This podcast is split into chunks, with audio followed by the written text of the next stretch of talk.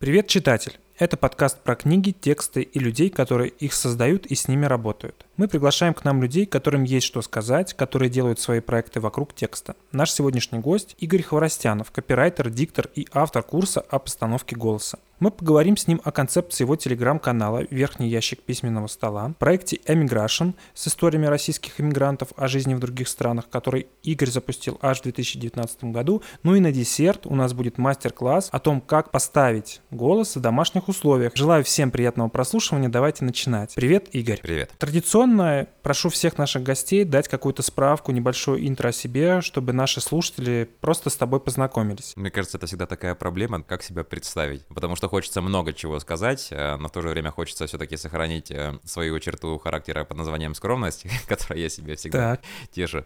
Я диктор, я преподаватель по голосу и речи, и я контент-продюсер. То есть э, занимаюсь производством видео, аудио и текстового контента для разных целей. Хорошо, мы с тобой собрались сегодня поговорить о трех твоих проектах, собственно, личном телеграм-канале, который ты ведешь, о проекте Emigration и о курсе о постановке голоса. Давай обо всем этом по порядку. Все ссылки мы дадим э, в описании. Если вы слушаете этот подкаст, то вы уже сейчас можете зайти по ним и найти для себя что-то интересное. Но перед этим я бы хотел с тобой поговорить немножко о жизни. И первый вопрос, который я задаю всем нашим гостям, сколько книжек поместилось у тебя в чемодан, или рюкзак, когда ты переезжал? Беда в том, что чемодан-рюкзак у меня вмещал только ноутбук и технику для записи. О книжках я не думал вообще, потому что был очень экстренный переезд. Была необходимость в том, чтобы содержать себя э, на новом месте, и для этого мне нужны были мои главные инструменты. Это, собственно, ноутбук, это микрофон, аудиокарта. Ну и плюс к тому, я небольшой фанат бумажных книг. Мне, в принципе, электронный вариант вполне доставляет такое же удовольствие. То есть я не отношусь к людям, которые, ну как же, полистать, почувствовать пальцами, понюхать. Сугубо прикладное значение. Скорее истории, да. Если у меня есть бумажная книга, потрясающе здорово. Если у меня и нет, я не расстроен. Где ты сейчас живешь? Сейчас я живу в Дилижане. Это потрясающий, невероятный, как мне нравится этот город, не передать вообще, курортный городок в Армении,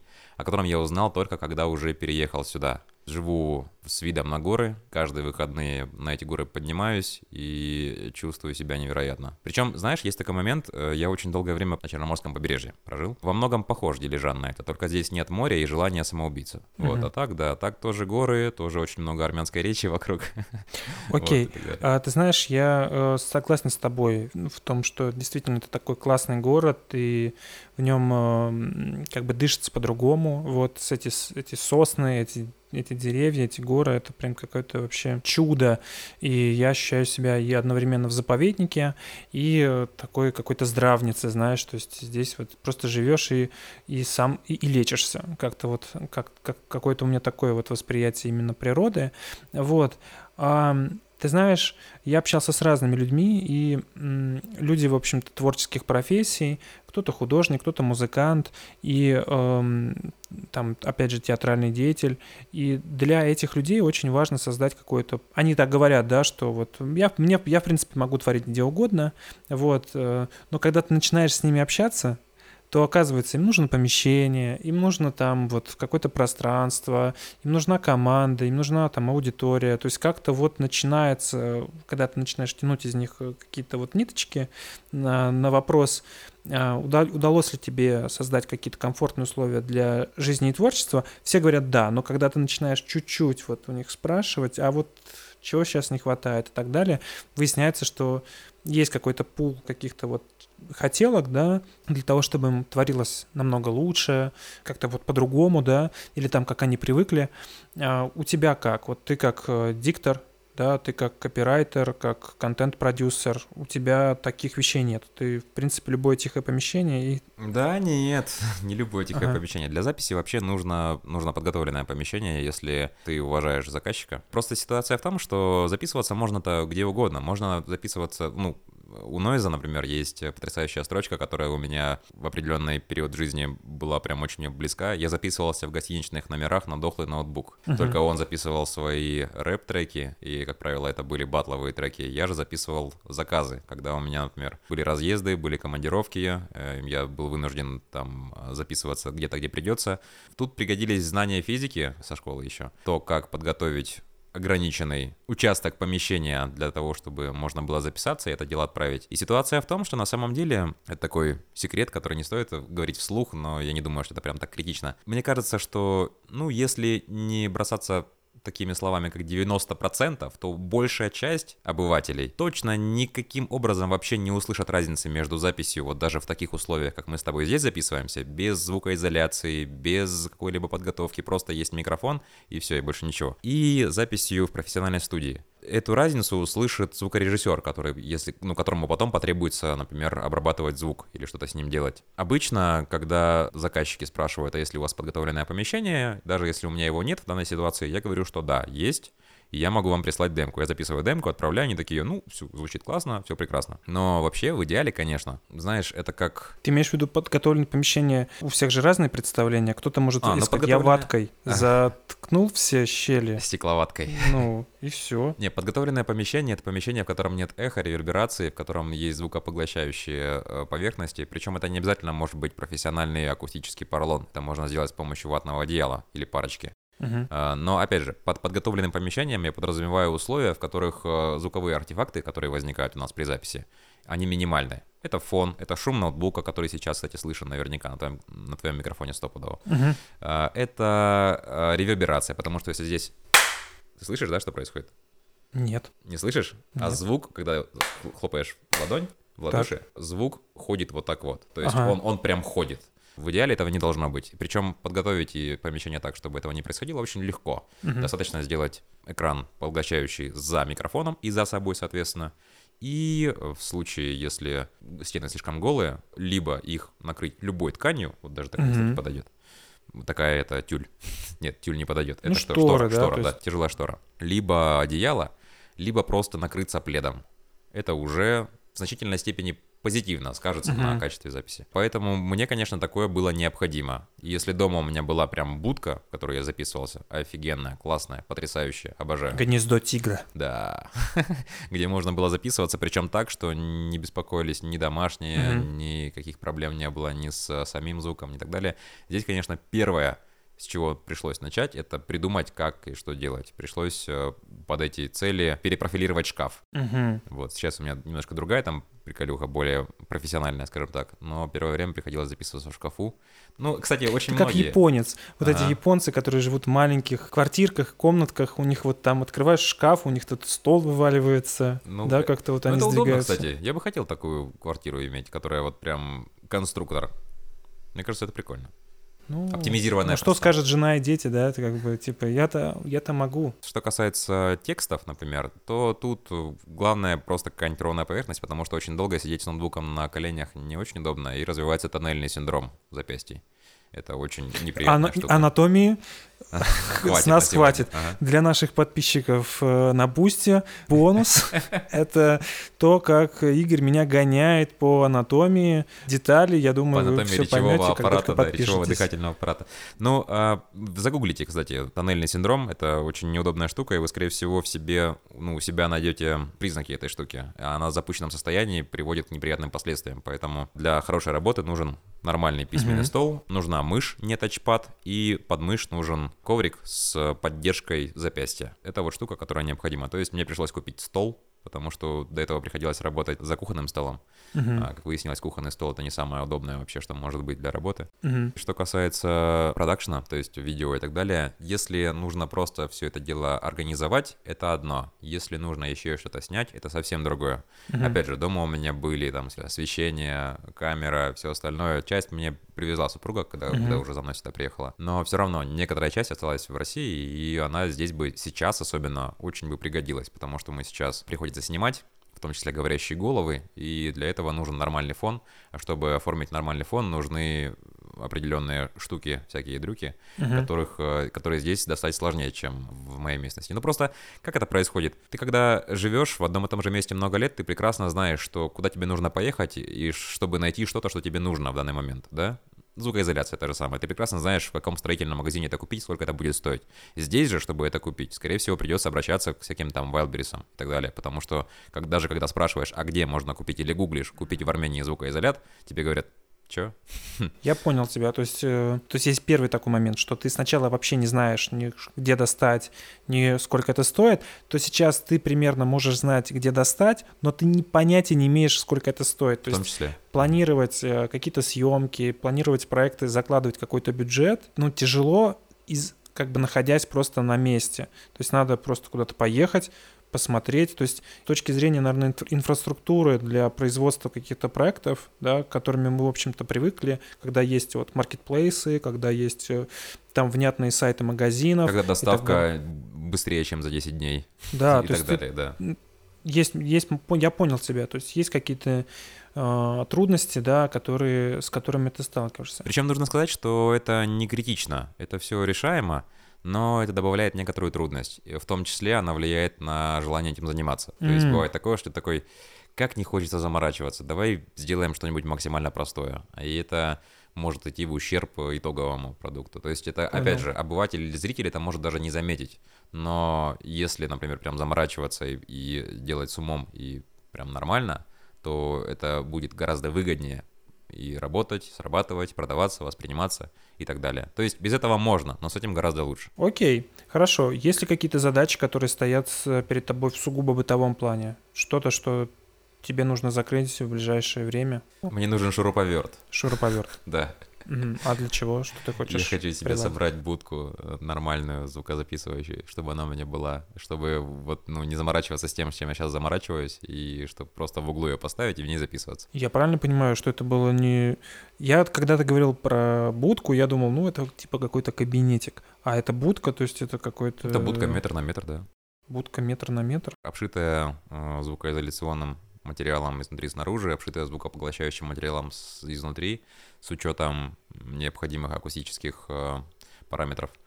Вот, и да, такая штука. Ну, но ты же метр семьдесят пять, где-то семьдесят. Метр на метр я имею в виду э, ширина и длина, а высота, конечно, повыше. А, Ну, еще есть вариант э, такой, более простой, это настольную штуку какую-нибудь, куда которую просто ставишь на стол, туда помещаешь как это, как микрофон. душевая кабинка Типа того, получается. типа того, да, да, да, Ага. да, да. Кстати, а ты в ней стоишь или ты садишься туда? той, которая в России стою, Ага, ну, можно и сидеть. понял. Есть, кстати, прям в России делают прям под ключ такие кабинки. То есть это вокальные кабины. Можно тем, кто занимается вокалом, можно такую заказать, но они, правда, стоят, Мгм. будь здоров.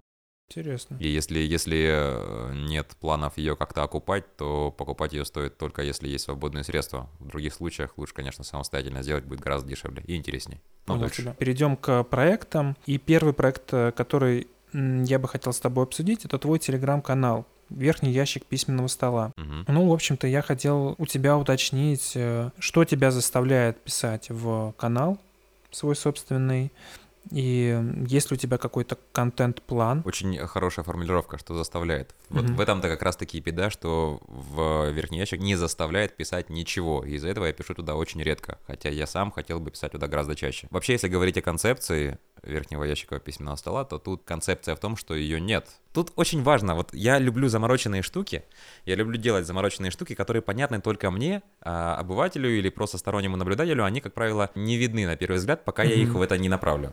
Так. Э, Грубо говоря, чуть-чуть отвлечемся. Когда я занимался плотно музыкой и был рэпером, был такой у меня не самый... А сейчас классный. я прочитаю рэп. А можно я прочитаю рэп? Был такой э, факт биографии. Я писал тексты, которые... Мне не нравилось писать что-то простое. Мне нравилось заморачиваться. Мне нравилось э, закладывать... Три в- твоих любимых рэпера. Noise MC, Так, э, Blabbermouth. А мы русскоязычные или давай русские. русские? Noise MC. Рэперы, и, ну, команда Каста. Ага. Каста, очень нравится. И, слушай, кто-то, наверное, есть. Ну, вот Ну, а вот краснодарские какие-нибудь ребята. Мэри Джейн. Слышал когда-нибудь таких? Мэри Джейн? Да.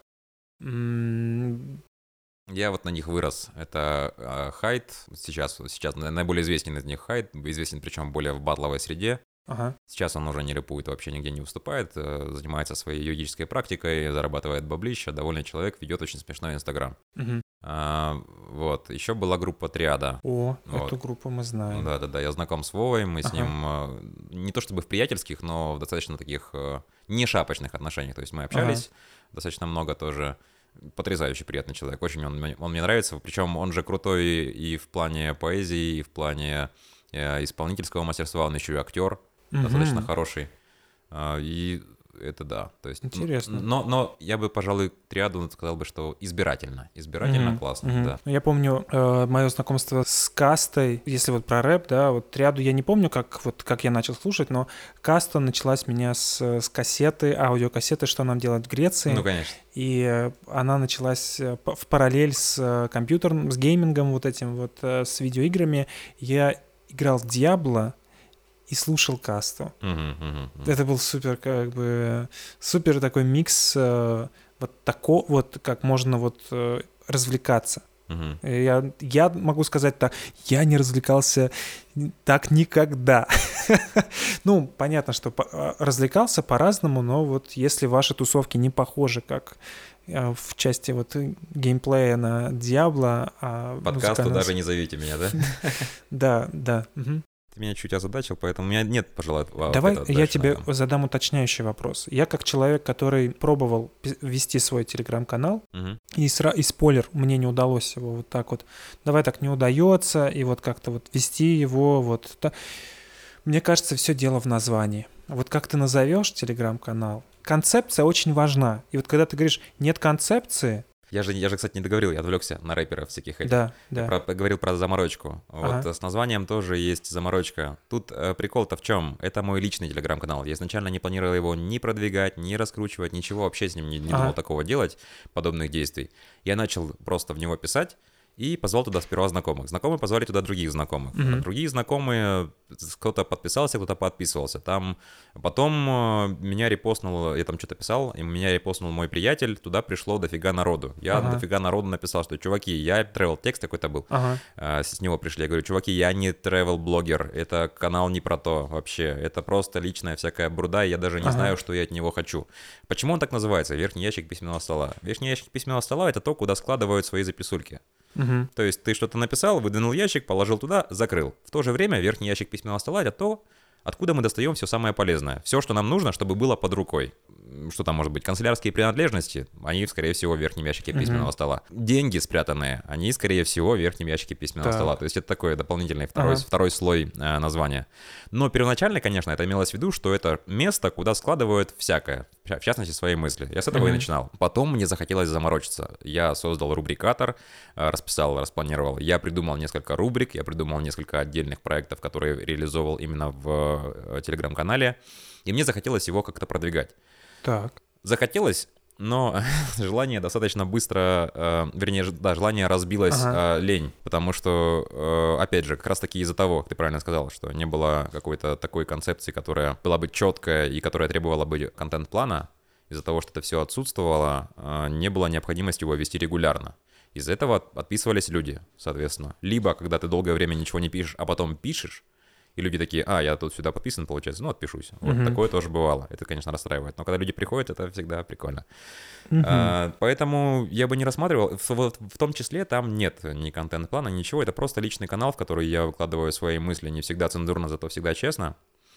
А, И использую его именно как этот инструмент. Но тут появилась другая проблема. Оказывается, что из людей, которые на него подписаны, скажем так, мне бы не хотелось, чтобы некоторым из подписанных, некоторые из подписанных читали мои мысли на определенные темы. А, Это появилась новая трудность, которая вот она шла в противовес с основным, э, с с первой целью, с которой создавался, собственно, этот канал.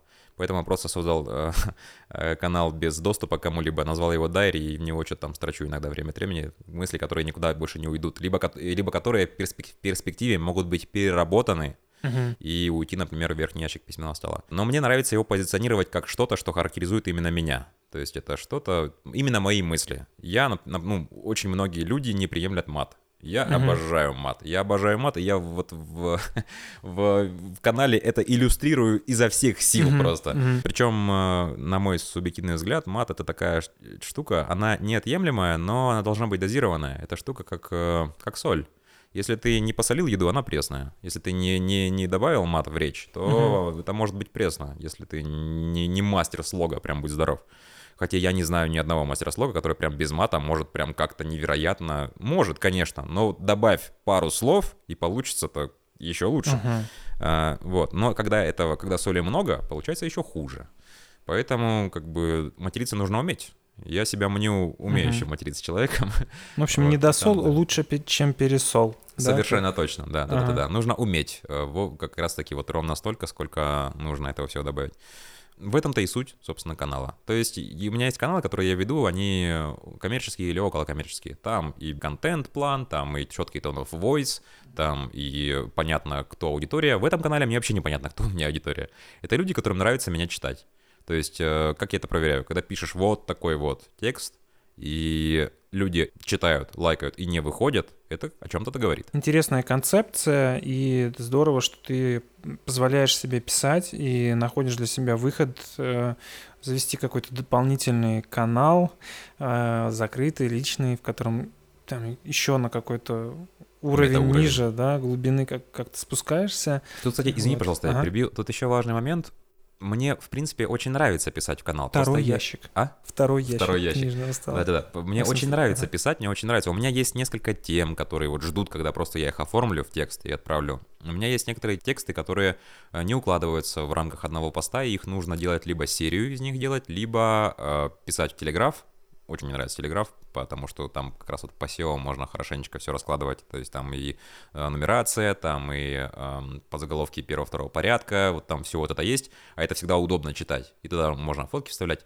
и всякое остальное. И э, большие тексты уходят у меня туда и ссылками возвращаются в э, верхний ящик. Много тем сидят и ждут, но вот лень и основная работа, они как бы конфликтуют с этим. А ты разговариваешь со своей аудиторией? У меня открыты комментарии, да, люди, которые, э, когда их что-то... Я не, то есть не, э, скажем так, не провоцирую их на комментарии, у меня нет такого, что «а что думаете вы?» вот это Да, вот, знаешь, да, да, вот так вот. Такого нет. Если человек что-то... Вот просто у меня в голове как... Блин, мне кажется, такой, такой, такой дол- долгий разговор может быть. Э, ситуация вот в чем. На меня вот такие вот нативные вопросы, нативные, в кавычках, вопросы, которые как раз-таки направлено на то, чтобы спровоцировать аудиторию переписываться в комментариях, на меня лично оно не работает. Если вижу такой вопрос... Мимо. Скорее всего. Ага. Скорее всего. Если меня трогает тема, я и без вопроса оставлю комментарий. И люди то же самое. Их не нужно пытаться как-то дополнительно стимулировать на обсуждение. Если их трогает тема, если они чувствуют, что это вот с ними в резонансе особенно, да, то обсуждения прям очень бурные развиваются и без того. И это самое крутое, когда ты никаким образом не делаешь так, чтобы люди э, активничали, а они активничают. Вот это офигенная штука. Uh-huh. С другой стороны, когда нет вообще никакой реакции, это грустно. Это ощущение, вот ты сидишь в пустой комнате и э, вот в нее что-то рассказал, эхо свое послушал, такой, ну ладно, пойду по делам. Ну, в общем, я приглашаю всех э, наших слушателей подписаться на канал Игоря. Э, ссылки дадим в описании. Э, и читайте, комментируйте по публикации Игоря, которые он периодически будет публиковать. Ну, спойлер, они будут выходить не часто, по настроению, по желанию. Не, ну если как бы люди начнут сейчас подписываться, то, конечно, я же буду чувствовать себя перед ними в некоторой степени обязанным. Они ага. пришли, я должен, э, не то чтобы должен, но люди приходят с определенными ожиданиями, хотя там и без ожиданий есть что почитать. Кстати, ну вот просто пару слов, да, э, о канале. Э, там сразу закрепленные сообщения, навигация и прям рубрикатор. Там все темы, все посты, все самое интересное, можно прям хорошенечко пройтись, понять, зачем это все нужно, понять, интересно ли вам это, и остаться или, соответственно, пройти пройти мимо. А, в любом случае, буду рад, буду рад, особенно буду рад обратной связи. Даже если вы напишете, господи боже, что за хренотень, зачем вообще сюда я пришел. Хотя вряд ли такое будет, слишком я классно пишу. Здорово. А, давай поговорим про один из проектов, который я вот узнал, читая твой телеграм-канал. Это проект Emigration, который ты начал в 2019 году. В нем, в этом проекте собрана история российских эмигрантов о жизни в других странах. Напомню, что он был начат в 2019 2019 году. В его рамках ты взял 7 интервью, насколько я понимаю, потому что там было указано такое количество ссылок. Давай об этом поговорим. Бывал ли ты сам в этих странах? в которых, э, из которых были твои герои, вот, и вообще, на самом деле, как родилась э, идея, да, сделать этот проект. Тут важно обговорить два момента. Семь только вышло, вообще mm. их там, по-моему, 11. Четыре так они вышли, но вот нужно... Беда в том, что они сейчас не особо актуальны Вот в чем дело. Я их не опубликовал своевременно, а с тех пор слишком много поменялось. Ага. Ну, опубликовать-то их можно, э, и, ну, обозначив, что эта беседа проходила тогда-то, тогда-то. Ага. А еще хотел сказать, что истории об эмигрантстве еще до того, как эмигрантство было мейнстримом. Мгм. Так Да, вот оно да. есть. И третий нюанс немножко по-другому получилось. Это проект не родился сам по себе. Я работал в Туту, писал для Туту тексты, и в том числе э, был одним из тех, с кого началась у них как раз-таки рубрика, у них называется «Наши за границей». Мгм. А у меня очень много знакомых, которые переехали в другие страны, и вот э, самые-самые-самые такие яркие, э, самые первые, на что, что меня натолкнуло на то, чтобы активно писать Мгм. об этом, у меня подруга получила грин-карт. И просто вот в месяц у нее жизнь изменилась, и она уехала в Америку. Там сейчас у нее все более чем хорошо, но начиналось все так достаточно тяжело. Другая подруга уехала в Марокко. И для меня это тоже было такое, ну, что, почему, как, а почему я? Вот, но было прикольно тем не менее, именно пообщаться. И начиналось все с того, что мы с ними общались, как они живут. А потом я э, шарился по туту, я им писал там какие-то тексты, то такие-то, то, то всякие, и наткнулся, как живут русские, по-моему, в Таиланде. Я такой, о, а давайте я вам напишу вот столько, столько, столько, и вот такие вот у меня есть темы, вот пять человек есть, я про них могу вам написать. А редактор мой хороший знакомый в Туту был тогда, сейчас э, там тоже очень многое поменялось. И он такой, а, давай. Я стал э, искать своих друзей, которые свалили за рубеж, стал с ними общаться, стал писать, и э, так появилась рубрика «Наши за границей» на Туту сюжетах, и рубрика «Эмиграшн». Мне кажется, это очень креативное название. Здорово, да. Здорово. Э, Рубрика Immigration в канале. По сути, это в основном ссылки на тутушные ресурсы, сайт, и там, по-моему, в Дзене пара, пара статей была, выходила, э, которые я выкладывал в просто в- канал с подводкой. Что касается, был ли я в этих э, странах или нет, в части был. Что вообще, в принципе, есть? Есть Марокко, Чехия, США, Австрия, Польша, Германия, Англия. Из этих стран я был в Чехии, был в Австрии, был в Германии. Хотел попасть в США, мне не дали визу, в 2017 году. К сожалению, мы не можем дать вам визу этот раз, приходите еще. Да, конечно, заплатите, пожалуйста, 10 200 рублей, 100, сколько там, 160 долларов тогда это было, консульского сбора. Мы вам его не вернем, не объясним, что с вами не так, просто вот мы вам не, даем, не, не даем визу в этот раз. Было обидно, но с другой стороны, во-первых, деньги, которые я копил тогда на США, я потратил на первый очень большой евротрип, впервые в жизни побывал в Европе, сразу в нескольких странах, и понял, что оказывается даже много денег-то туда и не нужно. Последующие поездки, то есть у меня были ну, невероятно дешево уходили, плюс я начал знакомиться с местными, оставаться у местных и так далее. Ну, это отвлекаясь уже от темы. А другое, что произошло классное, чувак, к которому я хотел поехать в Штаты, мой друг американский, он из Техаса, он Остин из Остина, он сам получил визу российскую, и на следующий год, на Новый год, приехал в Россию и Ага. провел в Россию. И так появилась новая рубрика, она называется, э, как же она называется, сейчас я найду, вот, «Невероятные приключения американца в России». Э, Четыре поста, да, э, о его впечатлениях от России образца 2018-2019 годов. Тоже вполне себе документ э, хроники времени, по которому можно восстановить какие-то события, которые происходили в тот период. Мгм. По этому проекту вообще какая структура интервью, о чем ты спрашивал, насколько эти интервью различаются друг от друга в части там страны, или у тебя был какой-то общий план? Да, они строятся все по одному плану преимущественно. Это жизнь до эмиграции, что делал в России, чем занимался и так далее, как решил и как получилось, как удалось эмигрировать, почему именно в эту страну, э, почему, то есть вся предыстория именно перед, перед эмиграцией. А, И дальше исключительно прикладная история, то есть э, трудности, с которыми сталкивается эмигрант.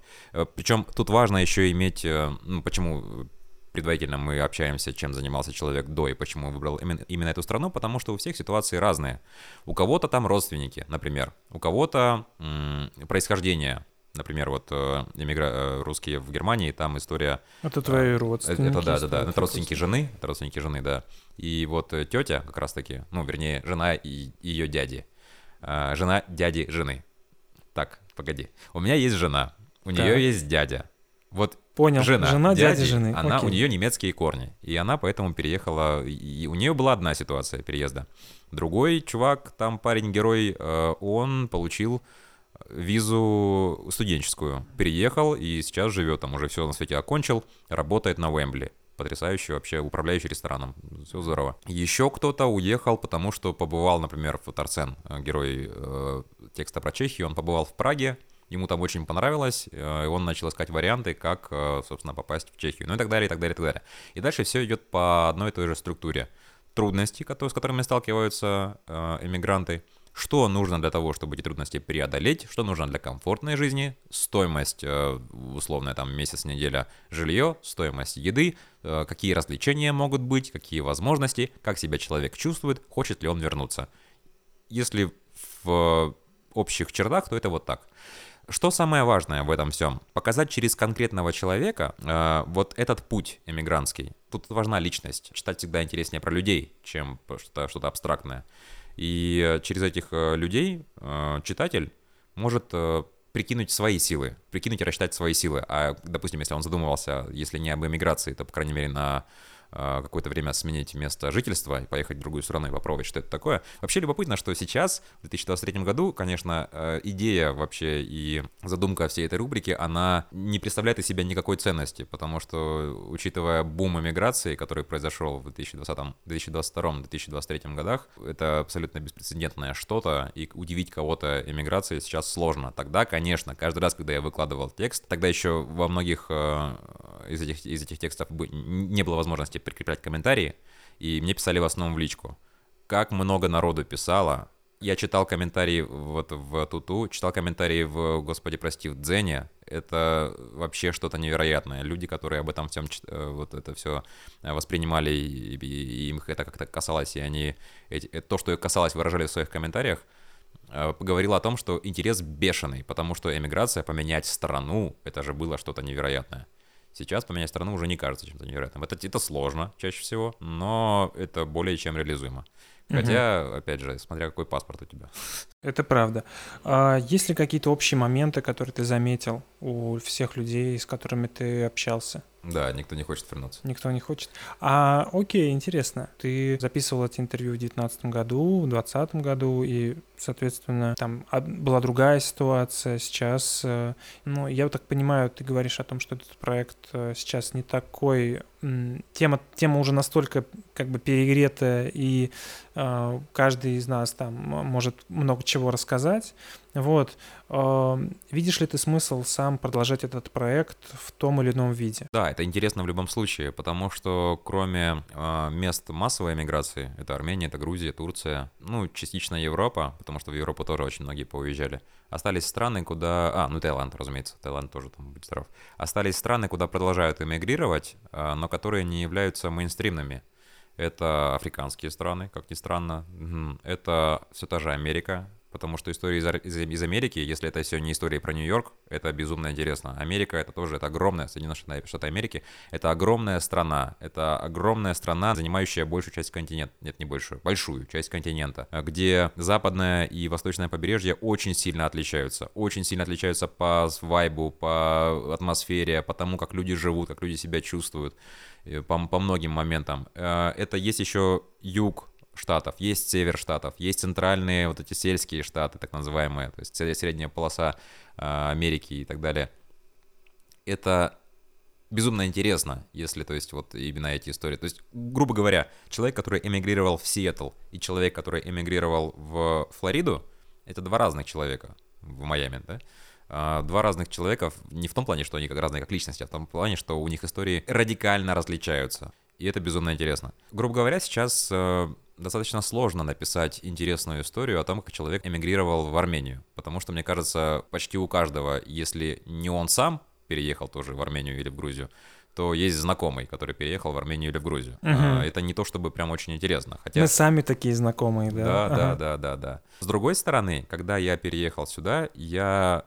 Ну, во-первых, я не знал, чего ожидать вообще. Вообще угу. не знал, чего ожидать. Но то, куда я погрузился, вот эта вот релаканская среда, люди, которые сюда, ну, будем называть вещи своими именами, люди, которые переезжают, э, переезжали в этот период, опуская там подробности и контекст, э, не будем произносить это все вслух, но это люди далеко не самые глупые, далеко не самые глупые, далеко не самые нехорошие, назовем это так. Это люди, которые сортируют мусор, которые беспокоятся о животных, которые создают вокруг себя благоприятную нетоксичную среду, которые пытаются сделать мир лучше, которые придумывают, которые объединяются не только, не только для того, чтобы пиво попить вечером, но и чтобы что-нибудь придумать, создать, сделать и так далее, и так далее. Это люди, с которыми интересно находиться, и ты даже какой бы у тебя ни был богатый опыт, например, в России, как мне кажется, это исключительно мое мнение, какой бы ни был богатый опыт в России, как бы много ты народу разного не встречал, здесь люди немножко другие, которые переехали. Вот с этим столкнулся лично я. И для меня это тоже продолжает быть очень интересным.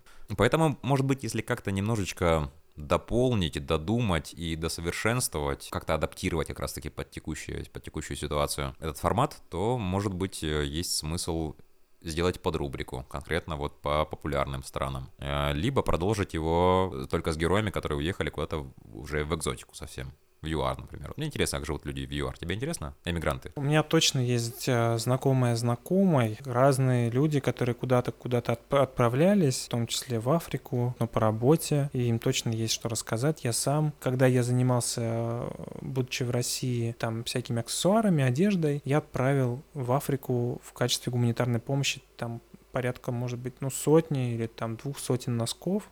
Угу. Потому что в Африке, оказывается, это прям Редкость. Очень редкость, и на самом деле в Африке думают, что жарко, а на самом деле там как бы, ну, холодновато. Вот, и их украли. О, Господи. Короче, там какая-то прям совершенно история. Возможно, человек, который украл гуманитарные носки, там разбогател, построил себе дом, то, как живут люди за границей, да, то, с какими они сталкиваются с ситуациями, и пускай мы к ним мало имеем отношения, но, может быть, это нас к чему-то может подготовить или хотя бы понять, представить себе, насколько разнообразна жизнь может быть. Я хочу пригласить всех наших слушателей, которые живут в таких экзотических э, местечках, вот, принять участие в продолжении серии и поговорить э, с Игорем о вашем опыте переезда жизни в экзотической стране и перезапустить продолжить вот эту рубрику «Эмиграша», вот, а мы будем читать комментировать.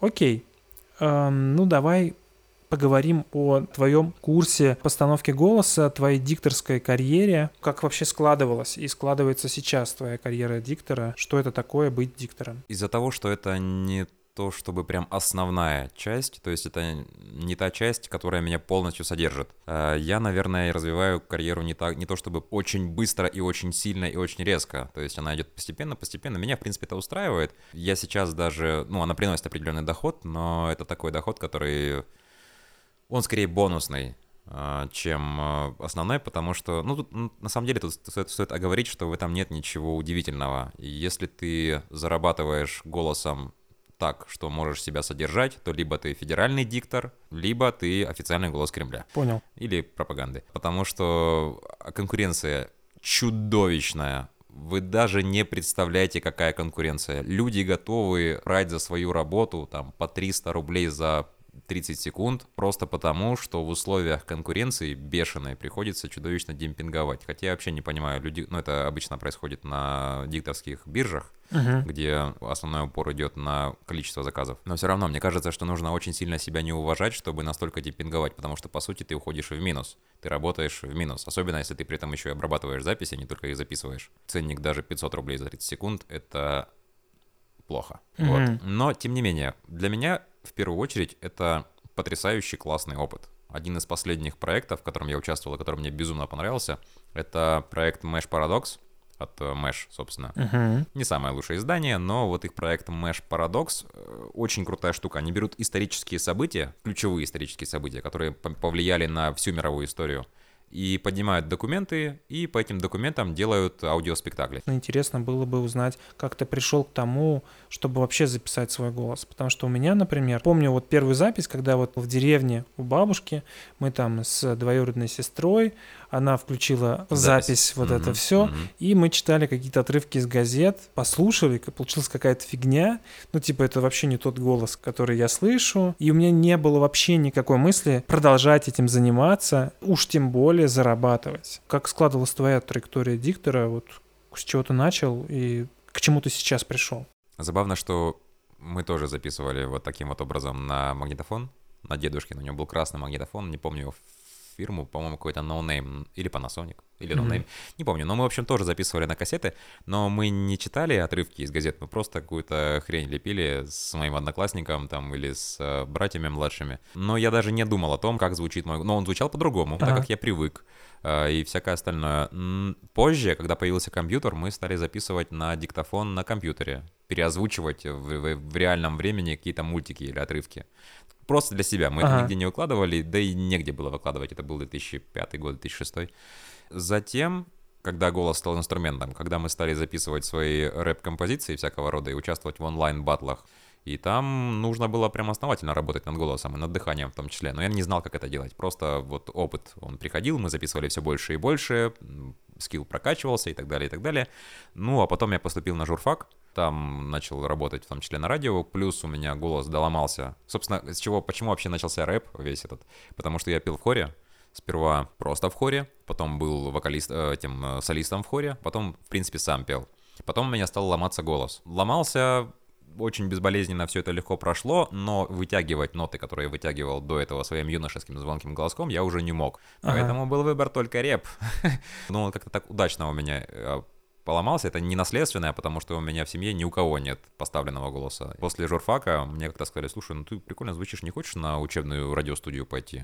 Это было не то, чем можно было бы гордиться, но это был опыт записи работы с микрофоном, именно с радио студийным микрофоном, uh-huh. и это была достаточно интересная штука.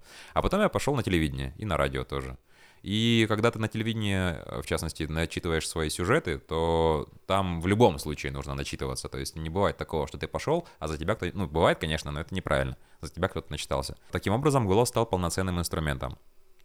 А немного позже мне показалось, что а зачем, в принципе, останавливаться только на сюжетах, если можно, например, записывать подкасты, если можно записывать озвучку закадровую для документальных фильмов, для роликов каких-либо, для чего-либо еще такого подобного. Ты слышал запись 2014 года, когда мне казалось, что лучше уже не будет, а потом выяснилось, что еще как может быть лучше, и когда ты слышишь эту разницу, слышишь, что ты звучишь все лучше и лучше и лучше и лучше, это сподвигает на то, чтобы продолжать работать над собой и звучать, соответственно, еще лучше. Потом Потом меня просто что-то засвербило, а почему бы не попробовать себя конкретно в озвучке коммерческой, прям вот, коммер... вот прям уйти uh-huh. в это. Это как раз был 2019 год, когда я пошел, уже начал много всякого озвучивать, брался за всякие заказы. Чуть-чуть позже у меня появились постоянные заказчики. Вот это, кстати, такой момент, э, связанный с заработком на озвучке. Биржи — это то, чего всегда много, а заказчики индивидуальные — это то, с чего ты и зарабатываешь хорошо, и что, как правило, гораздо интереснее. Например, у меня есть проект озвучка виртуального помощника, там 50 часов записи. Еще у меня есть озвучка э, электронной очереди от единицы до 999. Да ладно. Да, и вот э, Мэш Парадокс, кстати, это, это другой конец света, вторая документалка называется, про Карибский кризис. Во-первых, у меня было две истории, э, из два, два изучения истории в школе и в универе. Что в школе, что в универе, я так и не понял из курса истории, в чем там соль этого карибского кризиса. А вот этот вот этот документалка, ее я послушал полностью, и такой, когда уже прислали готовую, ага. такой, так вот в чем дело, оказывается, ага. вот в чем суть. И это первое, а второе, мне компанию составлял такой ансамбль голосов известных, что вообще официальный голос Бэтмена, официальный Вау. голос Диснея, официальный в России, официальный голос, э, если смотрели сериал Тед Ласса в дубляже, то вот персонаж Рой, э, капитан команды, потом тренер, э, он, вот чувак, который озвучивал его, дублировал, он тоже там. А, еще кто-то. Там, в общем, много известных голосов, и они прям такие. Mm-hmm. И, и, и у меня есть сцены с этими, с, прямо с маэстром, вот с э, метрами озвучки. Это невероятно крутая штука. То есть в плане опыта это очень круто, это то, чем хочется делиться. Плюс э, попадались рекламы крупных всяких э, брендов, в частности, краснодарских. То есть прикольно, когда ты идешь по галерее краснодарской, ТЦ-галерея, и просто голос твой звучит. Или заходишь в фудмаркет на центре города, и там джингл ага. э, музыкальный, и там тоже твой голос. И ты сидишь такой загадочный. вот это все очень такая прикольная штука. Ага, с капюшоном так накинул, чтобы тебя никто не узнал. Да-да-да, народ накинул капюшон, чтобы никто не узнал по голосу. Маску надел. Ага. Вот, ага. то есть вот в этом ключе. Как раз таки вот к твоему вопросу, да, как, как, как это будет, когда ты читаешь сам, и голос не нравится, да, не нравится. Но когда ты над ним работаешь, и он начинает нравиться, и когда ты начинаешь, ну, у тебя портфолио пополняется проектами, которые тебе хочется э, распространять, расшаривать, делиться, делиться э, ими с э, аудиторией, причем как лояльной, так и холодной, Вот это самое крутое, на мой взгляд. Ну, при условии, конечно, что у тебя есть заработок, другой вариант заработка. Кстати, есть такой подводный камень. Очень многие дикторы с хорошими данными, они а, поступают по-хитрому, они открывают свои школы и зарабатывают преимущественно на этом. Тот же Вострецов, который офигенно звучит и который наверняка озвучил очень много всего, у него портфолио очень скудное. То есть он даже на его официальном сайте, когда его включаешь, ну как-то прям скучно. Вот прям скучно. Мне иногда кажется, что даже у меня лучше. В том плане, что разнообразнее и как-то поинтереснее. Ну, разве что я не звучал на федеральных каналах. Он звучал на Муз-ТВ. Он брендвойс Муз-ТВ. Но у него есть школа.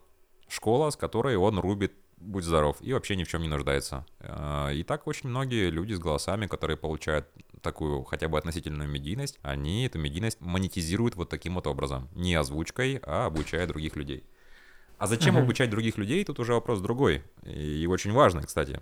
Голос — это штука, которой мы пользуемся каждый день. Голос — это инструмент. Причем инструмент повседневный. Это как ноги, на которых мы ходим. Это как э, язык, который перемешивает пищу. Это как, глаза, это как... которые мы смотрим.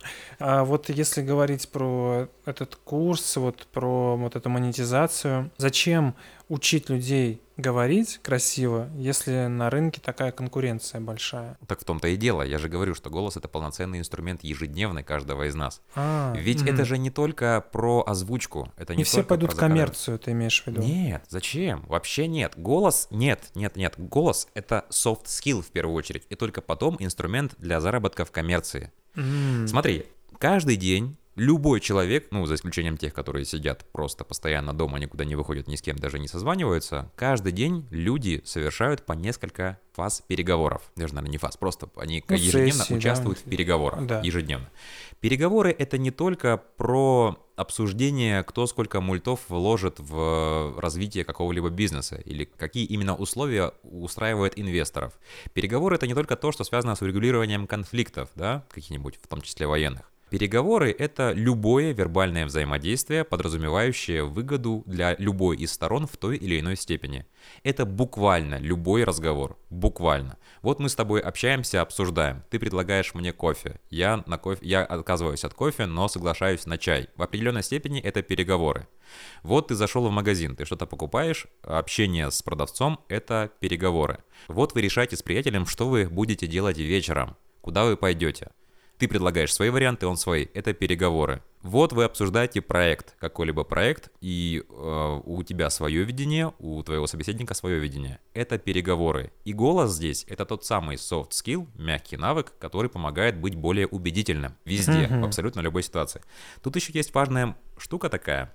Ты видишь человека в первый раз, очно. На что ты обращаешь сразу внимание? Ну, все зависит от того, на каком расстоянии мы находимся. И... А, ну, смотри, вот просто в одном помещении, просто в одном помещении вот подходит человек, он с тобой здоровается. На что ты обращаешь первое, вот самое первое, на что ты обращаешь внимание? Ну, я обращаю внимание, конечно же, на внешность. На мы то... встречаем по одежке, совершенно да. верно. Далее? Я думаю на то, как человек держится, э, ну, как бы на поведение и на, на голос, да, ну, как бы то, что мне говорят. Смотри, э, всегда все происходит одинаково. Всегда так. все происходит одинаково. Ага. Просто разница между э, вот, вот в промежутках между этим восприятием, она у всех разная, но всегда все происходит одинаково.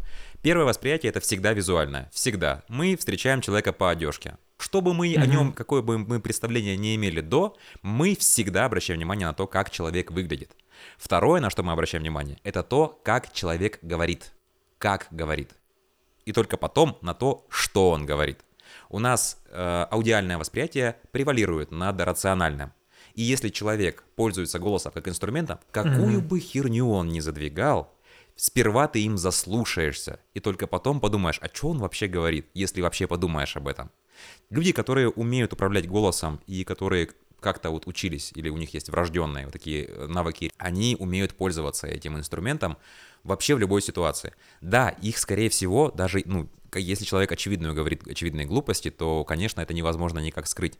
Но если он при этом будет держаться уверенно, а то, как он говорит, это в том числе влияет на то, как он себя... Потом, смотри, человек с красивым голосом, он сам по себе, он, ну, самоуверенность растет по мере того, как... Э, это, это э, прямо пропорциональные штуки. Чем красивее голос, тем увереннее держится человек. Даже есть такая психологическая штука у меня, когда я занимаюсь спортом, например, футбол. Я бегаю, у меня голос чуть-чуть подсаживается. Он звучит не вот так, потому что сложно разговаривать вот так, когда ты бежишь. Да. Вот. И он звучит примерно вот так, примерно вот так звучит. Давай, давай, давай. То есть он тоже, в общем-то, Ага. такой как бы поставленный, но он, он меня не устраивает. И когда я так взаимодействую, я чувствую себя не так уверенно. Ага. То же самое в любой другой ситуации. Человек, у которого красивый голос, он чувствует себя увереннее, он увереннее держится, и это чувствует окружающие. И собеседник это снимает в первую очередь. И какую бы ерунду ни говорил человек, понятное дело, что это, конечно, в итоге, если совсем все плохо, то там без шансов. Но Мгм. это все будет прощаться человеку. Если человек даже некомпетентен, но он уверенно говорит о том, о, о чем-то, и Ага. при этом еще и ласкает слух э, своим тембром, даже если это не обязательно это должен быть прям такой басовый голос, совершенно, совершенно Ага. нет. Ему достаточно быть объемным.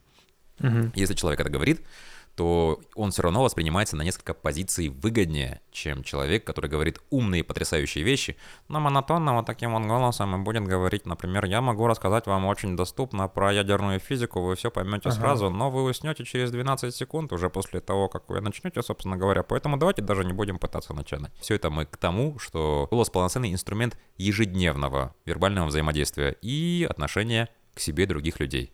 Поэтому если есть необходимость на людей, собственно, воздействовать позитивно, правильные доводы, аргументация, это безусловно.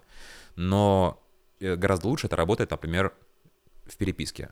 Доводы и аргументация. В очном разговоре работает харизма. Харизма в том числе это в определенной большой степени это умение работать с голосом. Вот такая ситуация. Я от лица всех желающих начать, на самом деле, как-то говорить ярче и сделать это без особого напряга, на самом деле, хочу у тебя узнать, есть ли какая-нибудь, может быть, физкультура, какая-то диета для голоса, чтобы вот я как-то вот эм, уже сейчас с места начал поднимать качество своего голоса на новый уровень. Мгм. Мы, кстати, прямо сейчас эм, нарушаем эту диету голоса в определенной степени.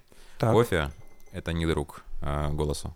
Поэтому если вам предстоят переговоры важные, где вам нужно держаться, уверенным Мгм. в себе быть, звучать уверенно, если вам предстоит публичное выступление или запись, так, то следует в первую очередь исключить газированные напитки, кофе, сахар, молочные напитки. Единственное исключение, кстати, с молочными напитками, это если нужно, вот опять же, в моменте очень быстро и позитивно повлиять на голос, так, можно поступить следующим образом. Берется теплое молоко, не все любят теплое Так. молоко. В теплом молоке растапливается кусочек масла, не все Мгм. любят теплое масло в молоке. Ну и вот полстакана примерно этого теплого выпивается, голос начинает звучать более объемно. Но это такой, это чит.